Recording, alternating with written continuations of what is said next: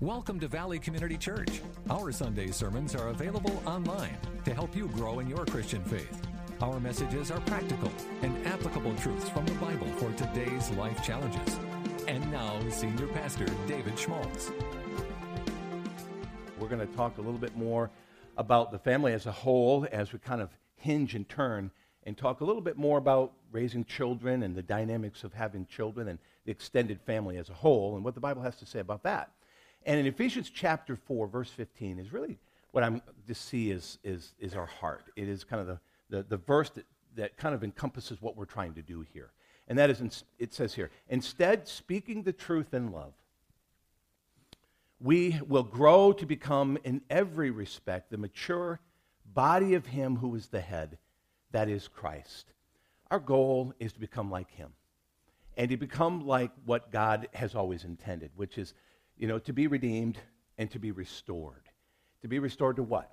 To the heart of God. What God intended for us to be. And whether we become all of that here in this life and how we do that in the midst of the changing culture is, is really the challenge. That's the full challenge of all of this.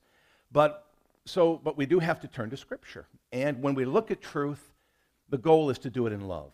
The goal is to discover, as you've heard me say before, that we open up the bag of truth and we hold it out there and say, Is there anything in there you feel like you need? No one's here to tell anybody what to do, forcing anything upon anyone. But the scripture makes it really clear that let the redeemed of the Lord say so. That if you've experienced something good that God has done, we're we're to tell everybody else about it. We're supposed to say, you know what, we're enjoying some really awesome things from God, and we want to tell you how that happened sometimes when truth comes, it's it's it can be painful. But as I was speaking to somebody this week, that she was sharing that you know some of this truth is like, wow, it's it's fresh, it's life, but it's also painful. But in that, there's what comes right behind that should be the grace of God mm-hmm. to know that He's the one who does the work in us. Amen. And what I love about about His truth and and principle is in His Word is that once we've we've partaken of it, then it's like he shows us how to apply it, and that we're all each of our families are so unique and so different. And God is a creative God, and He gives us creativity. He gives us solutions, amen, in our situation. He gives us a brand new day today and tomorrow. It's always a reset. And so these things that we share may not fit because we're going to look at we're not all not all families are like the same size and shape but his word sta- his word stands and his word is true and he his holy spirit will come in and give us the how to's mm-hmm. amen and that's that's uh, the holy spirit's job. Yep. So we've talked about already about biblical authority. We've talked about the importance of the establishment of the word of god and how god how biblical authority just trickles down and it affects the family. We've talked about that. And if you want more study on that by the way you can go to ephesians chapter 5 21 through 33, and Colossians chapter 3, the, practically the whole chapter, but more definitely 18 and onward, where you can read more about God's divine order in the family. And then communication, we talked about that as well. Last week we talked about that. And as communication is really being critical to a healthy marriage. But now we want to look at the bigger picture. We, you know, and God has called us, you know, ultimately in the heart of the family. What is the point of the family? But to for us to experience more of the blessing of God, to experience the blessing of God, and to be a blessing to everyone around us. So when we think of fruitful and multiply, obviously we think of children. So sometimes our children are a part of our future, sometimes they're not. And uh, when Andrea and I first got married, you've heard this before and won't talk much about it, but Andrea and I, that's immediately we just said we want to have a family. We wanted to have a fairly big family. And, uh, but then God didn't give us any children after six years of trying, we pretty much had come to a real, a very hard place in our marriage in our relationship where we were just like, this was our dream, this was our heart, this is what we would hope to do, and it just wasn't happening. So we were at this place where we pretty much, I, I don't know that we'd say that we'd given up, but we had pretty much given it over, you know. So, you know, we'd given it to God to just say, well, okay, if this is what we're supposed to be, then that's the way it is. Right, and about that, I had to embrace the fact that God was calling me to something different at that in that season of yeah. my life. And you can apply this to really any area of your life. If you know God has spoken to you and, and you've got a desire in your heart for something and you know it's your calling and you're just burning with it, but God is not bringing it. It's like He's saying, not yet, because He's preparing you. He is building you. He is equipping you. Because I don't know where I oh I said this Friday night. And this is so true. This was shared with me that sometimes if you get your calling and you get your dream before you're ready, it can it can destroy you. You won't be able to bear up under it. Mm-hmm. And especially when we're talking about fruit, exponential fruit, kingdom fruit. So we have to be ready for this. So at that point in in our lives, we just had to say, "Okay, God, you know, you're not doing this and we're going to trust you," right? Like the song we just sang. This mountain's not going away. So we're going to trust you. And he certainly had deepening and things to do in me for me to be ready for the calling of of motherhood. And so I just wanted to encourage you today that when you when it seems like your plans are interrupted, just know God hasn't left. He hasn't taken away your calling. He hasn't taken away, you know, that destiny. He's just he's getting you ready for it. And so you have to walk through the period of waiting, which is um, which is what we did. Yeah, and uh, and so really the bigger picture here is that well, even if we're not called to have children, you don't have any children, maybe your children up and grown up and gone, uh, you know, this can still be applicable in what Andrea just shared there. You know, the, the death of a vision, the disappointment that tends to come in our lives when we get something in our life that we really are hoping for. God, God is more interested in our character than he is in our fruit, by the way. And he knows that often when he gives us fruit before its time, as Andrea said, that without the foundation of character, it can be more of a detriment. It can hurt us, it can hurt others. So we're going to move on here. But when we talk about you know, having children, when children come on the scene, really everything changes.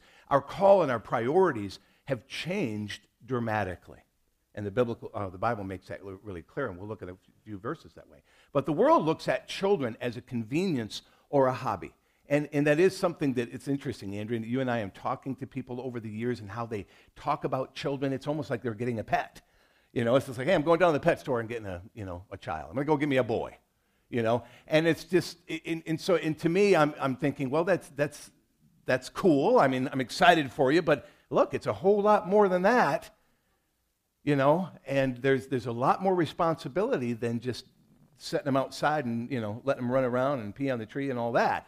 I mean, there's a whole lot more that is taking place, and it's tied right in to our very purpose of being on the planet, to be honest with you. And so uh, it's, beyond, it's so much more than that than a convenience or a hobby. But God sees our offspring as a tremendous blessing in every way, in every way. And the Bible makes that really clear in some verses I'll share. But it is in the very heart of God and the plan of God for men and women to be blessed in the context of family. And not necessarily just with children on the scene, but the family that it creates. And so, which is why it's so heartbreaking to see that the family as we know it is being torn apart, it's being devalued, it's being considered unnecessary. And so, because it has come under such um, tumultuous times and, and, being torn apart, and, and, and the world just basically saying, hey, look, there's, there's no fixing this and moving on, that we have given up. And we can't give up. We cannot give up. We have to keep pushing forward and reaching for what is the heart of God we encourage couples when we're talking to them that when the kids come on the scene, as David said, y- your focus shifts. And this kind of seems hard, but I, in my spirit, I just feel like it's, you know what, it's not about me anymore. It's not about my thing anymore. It is now about what God has called me to pour in to these amazing human beings that He has given us. They are our responsibility. Before well they're, they're god's but they are our responsibility. And so i just wanted to throw something out to all of the moms in the room and i know many of you have lived this that your family your children are your first and foremost calling yeah. and ministry. Yeah. and i looked up the word career because i've said that often. You know i, I think god's heart is that we make our families our, our first career and that is what that means is what you your occupation or your profession that you your life work. That's what career means. And i think that as moms and as dads we need to see our families as our life work. And that is something that you don't just do one week or one month or one year. It is your life work. And that that is what you stand and, and, and are accountable before god first and foremost above everything else above your your you know, your vocation above every other thing that you do. And we're going to be looking at priorities Yes, we are. later. Well, let's go through a couple, some verses real quick, and then we'll get to that. Psalm 144, verse 12. It says, Then our sons in their youth will be like well nurtured plants, and our daughters will be like pillars made to adorn uh, a palace. In Proverbs 22, 6, train up a child in the way he should go, and when he is old, he will not depart from it. In Proverbs 1, verse 8, Hear, my son, your father's instruction, and do not forsake your mother's teaching. And in Psalm 128, 1 and 2, How blessed is everyone who fears the Lord, who walks in his ways. And when you shall eat of the fruit of your hands, you, shall, you will be happy, and it will be well with you.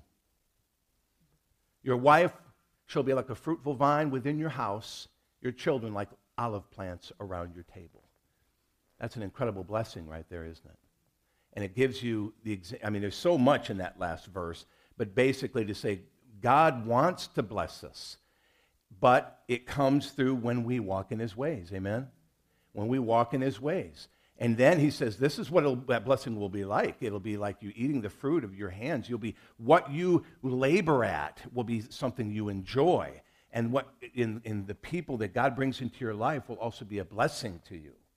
You know? And I think sometimes we, we switch things around, Andrea. We get things out of, out of priority, we get it out of whack. And so we put a lot of expectation on God to give us the good things of life, but we're not doing things the way He's prescribed. And so we don't, so, so we either get angry at God or we get frustrated and take matters into our own hands, right? I mean, that's what we see a lot of. I love the, the training verse here in, in Proverbs 22 because training is is something that takes place over time. And so we need to be training our children in the way they should go. And if we're not training, they're going to get that training somewhere else, right? You know, for out there. And I mean, there are a lot of wonderful, you know, teachers and coaches that are out there that are fantastic, but it's it's our calling as mom and dad to be training them in the ways of God. And not just saying do this, don't do this, do this, don't do this, but really showing them who God is and showing them the values. And I love in, in the first scripture David read about our sons, notice it says, in their youth will be well nurtured plants. Because I think we just accepted that teenagers are just, they're just supposed to be rebellious and just a pain in the, you know?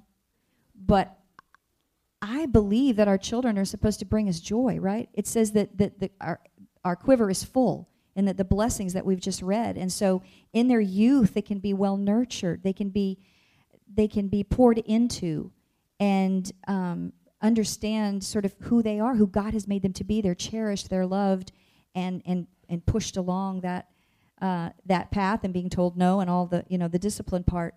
But it's it's the it's the character and it's training our young men to be to be men. I mean, I think that's that's dad's calling, and for us as moms to train our girls how to be women, to be those pillars carved to adorn a palace, and that this takes time. It does. And but it also takes biblical priorities. And one of the things that you see in life observed naturally, and that is that you have to build in a logical order, don't you? I mean, you have to start with a foundation. You don't walk out there and say, "Okay, I'm going to start with the roof." Well, you, how are you going to do that? I mean, you have nothing to put it on. And so we can, we can do that. And it kind of describes so much of, of our lives is that we do get things out of order.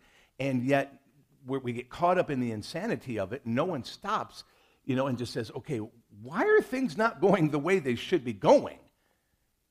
And then here is it, but I want to share with you this is a pattern for you. This is something that we can follow that when we uh, align our lives to a biblical priority, then we are going to see the favor of God just be poured out upon us. And it all begins there, of course, with Jesus, when he came, he set, he set it in stone. He, he set it in place. in, in Matthew 6.33, he said, seek first the kingdom of God and his righteousness, and all these things will be added unto you as well. So that's where we're going to start with our priorities right here. We start with God, a relationship with God. And that's a daily personal relationship with God. We were talking with the kids the other day, and they were asking me a question about an individual. And they said, Dad, do you think that they're, they're a Christian? I said, Well, son, I, I don't know. I've never heard him make a profession of Christ. I said, but it's interesting because, and I, I tried to lay out for them the difference between a person who is a believer and a person who is a follower. Okay? There are people who believe in Jesus and associate with themselves with being a Christian. About 75% of Americans do. But when you've only got 17% of Christians who say that they have a biblical worldview, that tells you there are a lot of believers and not a lot of followers. And that's important because this is going to be a little scary and a little kind of throw you into, into a tailspin a little bit. But we know Jesus said, look, he said, Satan believes and he knows. Satan is very aware of what the Bible says, and he is a believer in God. He met him face to face. He worshiped him for eons of time before he was cast to the earth because of the pride in his heart. He's a believer. He knows the ways of God, but he's also full of pride and wickedness and is a usurper of the, the glory of God. And so, believer and follower, that's why this stuff is so important. So when we say seek first the kingdom of God, that's where we start every day is relationship with him. And I think our kids see right through us. They know if we're not putting God first. Because we can even say certain things and say the right things and maybe even go to church, but they know if we have not put God first in our lives, made him Lord and or I should say Savior and Lord yeah. of every part. Is it is it coming out of our mouths? Do they see us reading the word? Do they hear us talking about his ways? Yeah, and making hard choices. And and that's so true. That's so absolutely true. So if we're only believers, then likely what we're doing is teaching our children to just be believers. But if we're followers, then we'll say, Follow me as I follow the Lord. And our children get a better understanding of what it is. They, the principles of God that we're learning here today get imprinted on their life through example, not just do as I say, don't do as I do. So let's look at the second thing here is then would be marriage. So a, a, relationship with God, then our marriage. If we get married, then wow, that's pushed way up to the price. That's that's second only. And I remember before Andrea and I got married and, and, and we were engaged, I remember I had been so committed to God, I felt like it, I, I, was, I was letting God down by giving into this desire to get married. And I remember almost telling Andrea, you know, honey, I don't know if we can, I can do this. And God just slapped me around that day and he said, David, what are you trying to do here? I'm trying to bless you. I'm trying to exponentially increase your effectiveness for the kingdom of God by bringing you in, into a team. And I was like, oh, okay, cool. I can get excited about this now. But marriage is a representation of Christ and his church. It's a real, so everything that's going on in our culture and devaluing marriage and redefining marriage, it really, folks, look, if you've bought into that lie, then you are 180 degrees going away from what the Bible teaches. Marriage is sacred to God, it means oneness. And it means something that's very incredibly important and reflective of the heart of God. When, when, when in Ephesians chapter 5, and Paul says, look, marriage is like, he used, they use marriage to describe our relationship to, to God. That we're the mm-hmm. bride of Christ and he's the groom. And that day that we come down the aisle and we're presented to Jesus, I mean, why would he use that if it wasn't a very, very, very, very sacred illustration and something on the heart of God. And our marriages are like a garden, the picture of a garden. They have to constantly be tended and maintained and, and um, you know, checked to make sure that the weeds aren't growing and that you're not drifting and you haven't, you know, let things get between you. And it's, it's really important because life just gets really, really busy as we look at the rest of these priorities. I mean, so many things are going to come before or can try to um, compete with – that um, commitment that you have to keeping your marriage solid and staying, you know, in unity. As a Christian, as I go through the rest of these, just understand that every priority has its place, but then every priority is submitted to God. So our marriage submitted to God. Now, uh, next is our children, the fruit that is anointed by God to exponentially increase our legacy. That what God has placed in us, we pass on to them, and then they improve upon. So we, we don't put children down at the bottom. We don't make them a hobby. We don't make them a job. And we don't even make them a ministry. And at the same time, we don't also make them God either. Let that sit there for a moment. Okay? Our children know that they have their place, that our commitment and love for God and for one another comes before them. Now let that sit for a moment. The most powerful thing that a parent can do for their children is to show love to their spouse. That is a very, very powerful thing that's taking place there. It is, matter of fact, it is so powerful that psychologists observe it. They know it is a necessary part of nurture. So when we kiss each other in the kitchen and the kids are watching, they go, "Oh, that's nasty. Stop doing that." In their hearts, they're going, "Cool. This is good. This is right." It gives them an understanding of, of the priorities that we hope that they will follow as well. That's so true. Yeah. The best gift you could give your children is a healthy marriage, is a happy marriage, is a committed marriage, as David just said. And I, I think that we get that switched around and we make the kids our top priority. And it's it's all about them, it's what they want. It's it's this it's a catering thing and it's it's it can be unhealthy. And it's a very insidious, it's a very slow fade. Um, but it's something that we should be constantly evaluating. And that's one of my points down here was that we have to constantly be not only surrendering each of these priorities to god but also evaluating re-evaluating. David and i constantly do that. We will re-evaluate what is going on. We feel like things are out of whack. And so you know making sure that we don't put the kids and their needs and their dreams and their wants and their phones and their baseball teams and all of that like that's like more important than you know anything else that that's unhealthy and or even we're built the time you and exactly. I spent together. Absolutely. The time we spend together. And then w- it becomes a faulty foundation when we're not building on the proper priority. Yeah. And we're going to talk more about this next week as we kind of hone in on that side of it. But ministry then would come next. And people are just like, wow, ministry before job? Yeah, absolutely. Now, it doesn't mean in the, the amount of time, but it's a matter of heart and the purpose of, of what God has created you to be. So, our purpose in Christ sharing the gospel, using the gifts for his glory, and multiplying the talents that God has given us. Not, you know, necessarily Brian being able to rap as awesome as he did this morning, but other talents that you might have that are for his, you know, that he's put in you for the glory of God. And so, if it, it, so, look, notice where it is that it's, it's down there, that we don't take ministry and make it more important than our children. We don't take ministry and make that more important than our marriage. I can't do that. I mean, for me to make ministry more important than my children and, and, and my kid and my wife and my children is to communicate to the church well i mean you lose your message i mean paul made that very very clear that unless i've got the you know that i'm taking care of my family how can i take care of the family of god so anyway and that works for all of us then comes job that's our vocation that we choose to receive god's blessing to carry the carry forward the above priorities. Make you understand, look where job falls, by the way. And where if we put it first and foremost, what it does. Okay? Anything that's above God in Scripture is called what? That's right. It's called idolatry. And so, in essence, if we put it before God, we are worshiping it.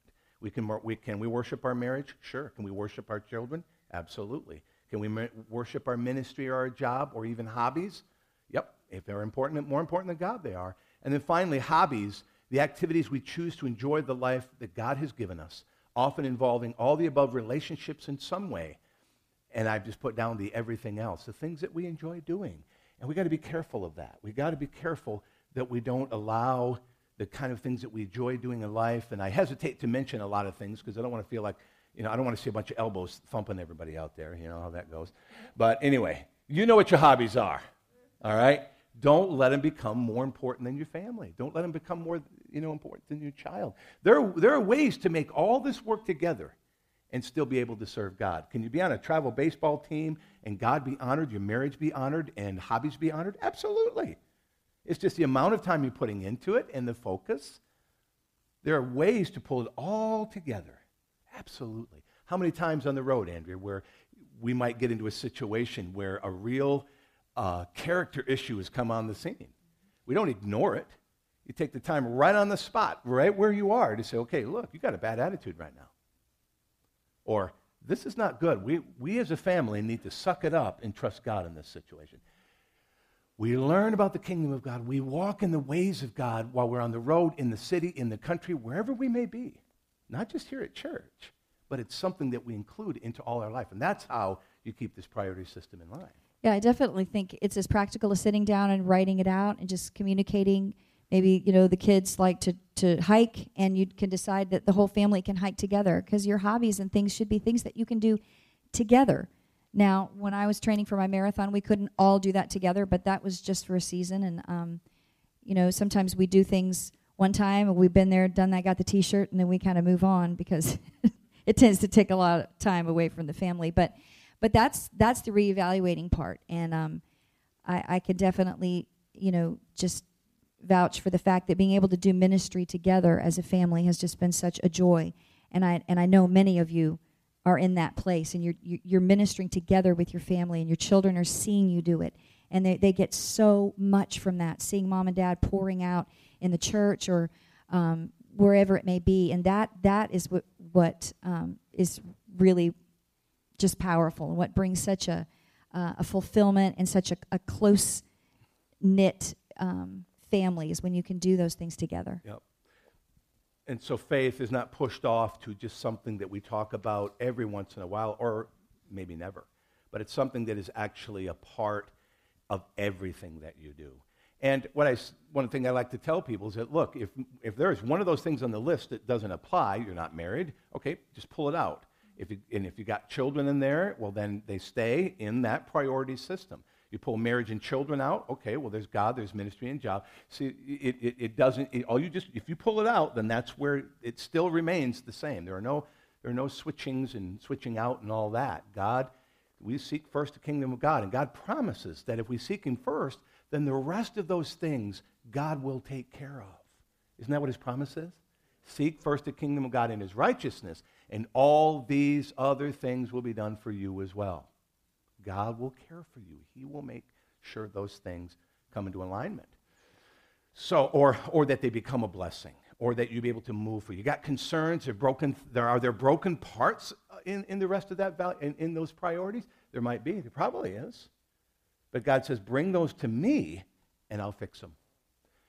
Okay, so when we get our priorities out of whack, we build our lives and our families on a deformed or faulty foundation. And this is incredibly important, folks. It really describes what we see going around us. Maybe it's something we inherited. Certainly, I did in my family. We don't usually see the effects of this for many years. That is the, the, the, the trick, by the way. Because some people say, well, look, I went to church for two weeks. I didn't see anything happen, so I gave up. I read the Bible once. Didn't feel anything magical happen. Moved on. I made a decision not to party on a particular weekend. Saw no change. The things of God are like seeds. They're planted. And then they grow, they germinate, they grow over time. And anything that's valuable, anything that will bear much fruit, takes time. And we see this naturally, like in investments or anything like that. It takes time. You want, a, you want an oak tree that will not be moved, you need about 100 years.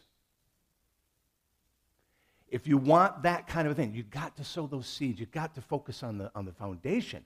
But when we, when we don't build that way, we get a fault. It's like building a house that's askew. And no one notices until it's all finished. We actually experienced that in, in, in the first little house that we, we had built for us.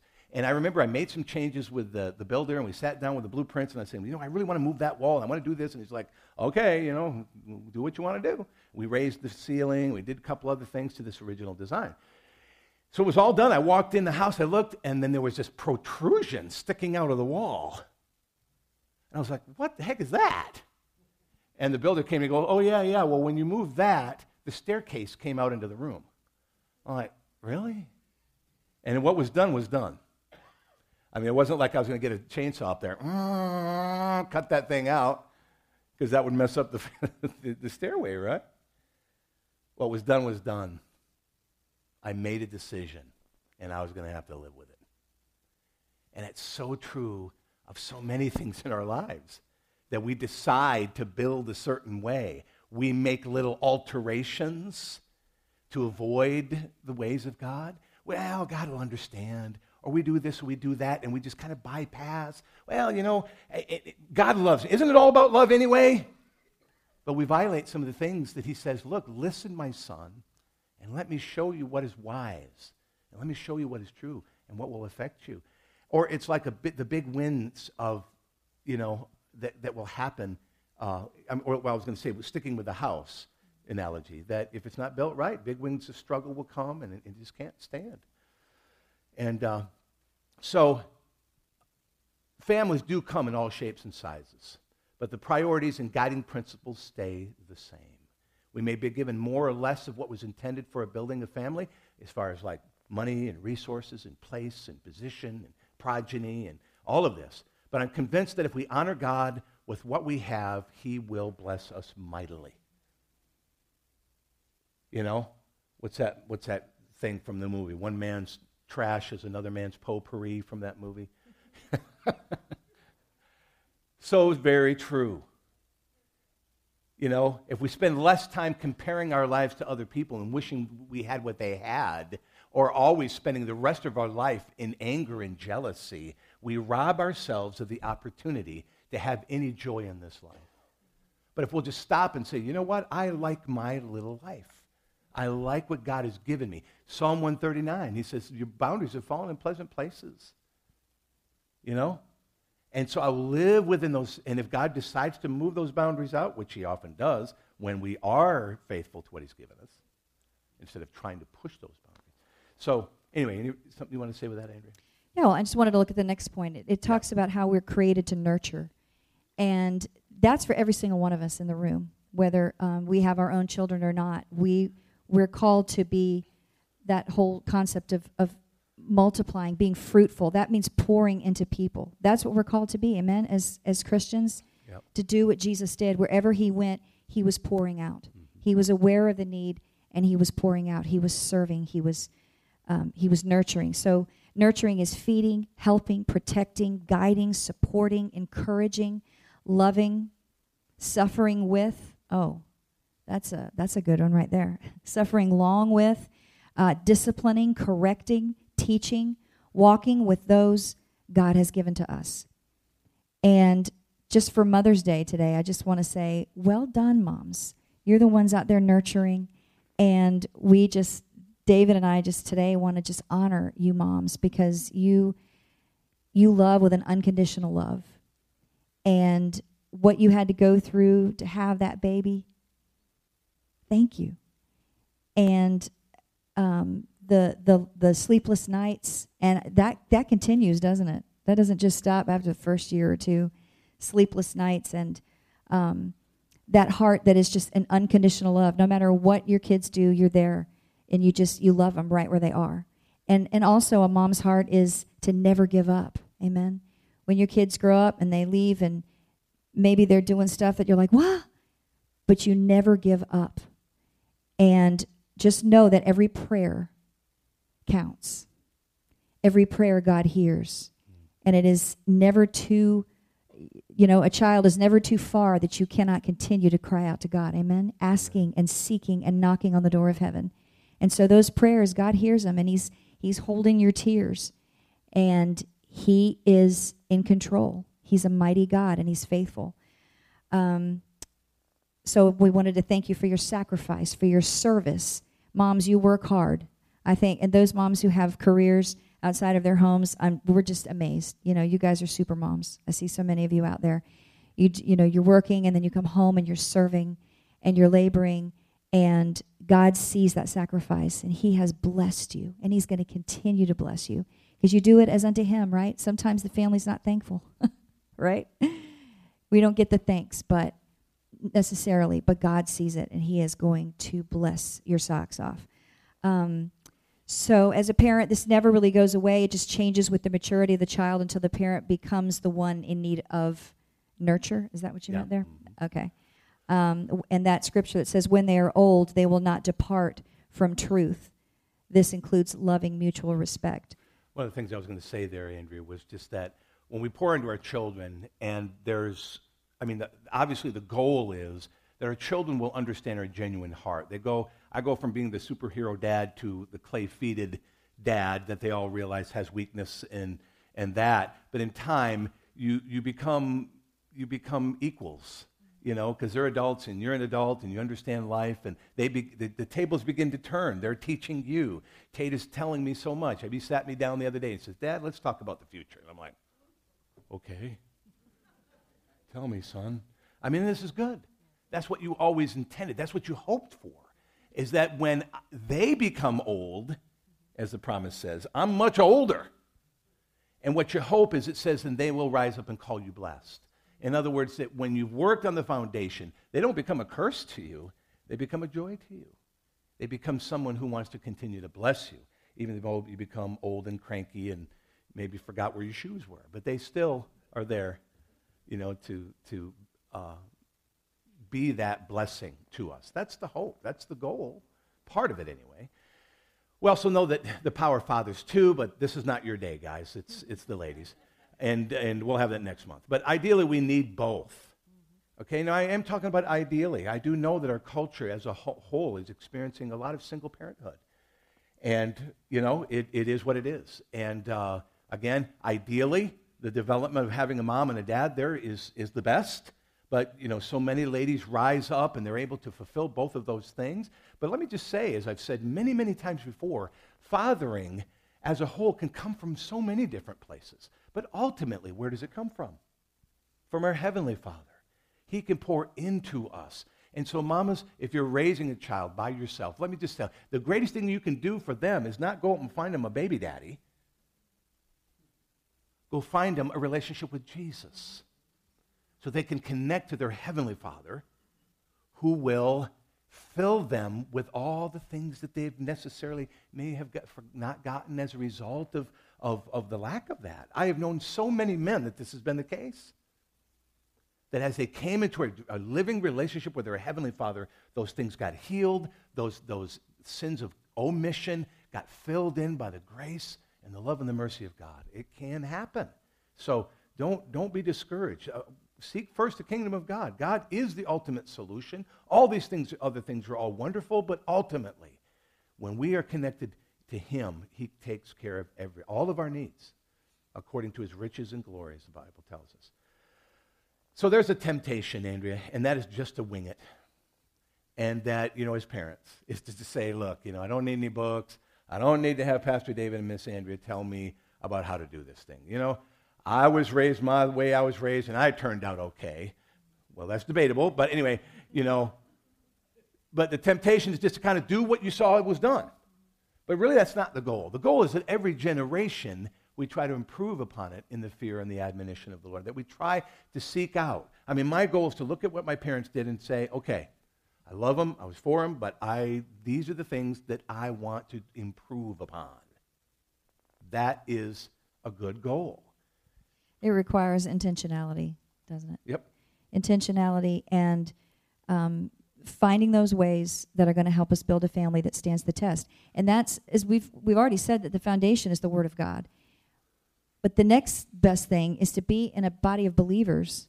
Amen, where we can do this thing together and we encourage one another. And we give each other great ideas. We spur one another on. And that that is that is so important because I think sometimes we take these things and we just go home and it's like, okay, how am I going to do this? But there is such a, a synergy. There is such a, a, um, a power when we're able to come into these doors and talk about these truths and, and, and then also be in relationship. I mean, some of my good friends that are in this church, you know, have, have really been, um, have helped me in so many different ways. And so th- that's why it's important for us to, to talk about these things, to, to, to look at the truth and, and for it's coming from a heart of love and a heart of grace because we've already said, David and I, that you know we have not already arrived or anything like that. We're just sharing with you what we see in God's Word and what has been poured into us. And we know many of you have poured many of these concepts and these truths into other people's lives. And so we just say, Amen. Let's keep let's keep going. Let's pressing let's keep pressing on because the kids are getting older, right? I mean, they, every day that goes by, every hour that goes by, they're they're growing and they're becoming more aware of what's out there, more aware of this world, and we need to be a, a, a bulwark. Our home needs to be a, a refuge. Amen. Our home needs to be a haven where they where they know they can come and they can be told the truth and they can trust it because not only is it God's word, but it's because it's what we're living. And even if it means, you know, going, especially when it means me going to my kids and saying, you know, when I said that or when I did that, that was wrong. Or when I made that decision that was wrong, will you please forgive me? And they see us following Jesus in a real way where the rubber meets the road. Yeah. So that's why we need the, the body of Christ. Seeing your tears, seeing the hard decisions, seeing it all, that they watch you walk through it, and it builds them, it helps them, it encourages them, and that that's the part of it that's that's so good. And then to just fi- finish up on that thought, that the temptation is again just to try to wing it. In other words, and then really, you know, turn to the world, to the great educator. You know, I remember when I first heard that, that statement, it takes a village, in, in talking about families, I remember I reacted to that. I was like, you know, no, it doesn't take a village. It takes a family initially. But then in time, I began to realize, well, let's just adjust, adjust that because it does take a family first, but it does take the community. It does take us working together, but not at the expense of family. That's all I want to adjust to that is to say, we got to have family. Let's not give up on family and then just turn to the village. I don't think that's, that's a good idea. And you're going to end up with a lot of village idiots. What we need is family. We need family. We need to restore the foundations and get back to what God has wanted. Now, if there is village, which I believe there is, it's called the church. It's called the church. And so it's funny that, in, in, that, that so many of the foundational things we've been running from. We run from the church, we run from family, and we run to government, and we run to village, both which are counterfeits to the heart of God. Okay? What is in the Bible? So you need to think about that. And Andrea, I'm going to finish up with this, and, and then we're going to pray. And I talk about this little truth nugget that, and so we're going to talk more about the guiding principles of, of working with children. And, and, and really, these things apply to discipleship, by the way. So even if you say, well, my children are all grown up, or I don't have any children, I'm not going to have any children, no biggie. A lot of things we're going to share with you really do work in discipleship relationships as well. They're biblical principles that apply very broadly, but we're going to specifically apply them to, the, to, to our relationship with our children as parents. But here's, so here's a truth nugget that I'm going to finish with, and it goes like this Rules without relationship produces rebellion. A lot of times as Christians, what we find is that we, we get a hold of principle and we don't take love with that. We don't take relationship. We don't take the time to connect heart to heart. Now, we all understand this to be true. You've all seen it work in the church on a grand scale. If you try to build a religion without a relationship with Jesus, then all you get is legalism.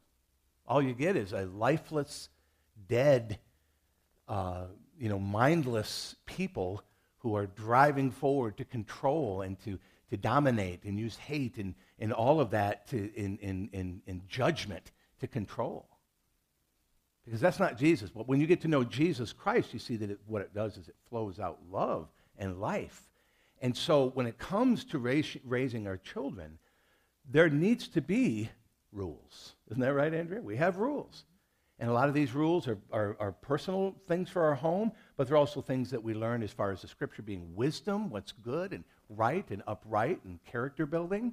But if you don't establish a relationship with your child, if it's just cold rules, then what will end up is, is it will produce rebellion. The opposite of that would be to produce responsibility. And we're going to talk a lot more about that next week. So I was just going to kind of throw it out there and get you thinking. And, uh, but we'll talk more about it. Any last thoughts, Andrea, that you have? Okay, very good. Well, thank you for joining me again.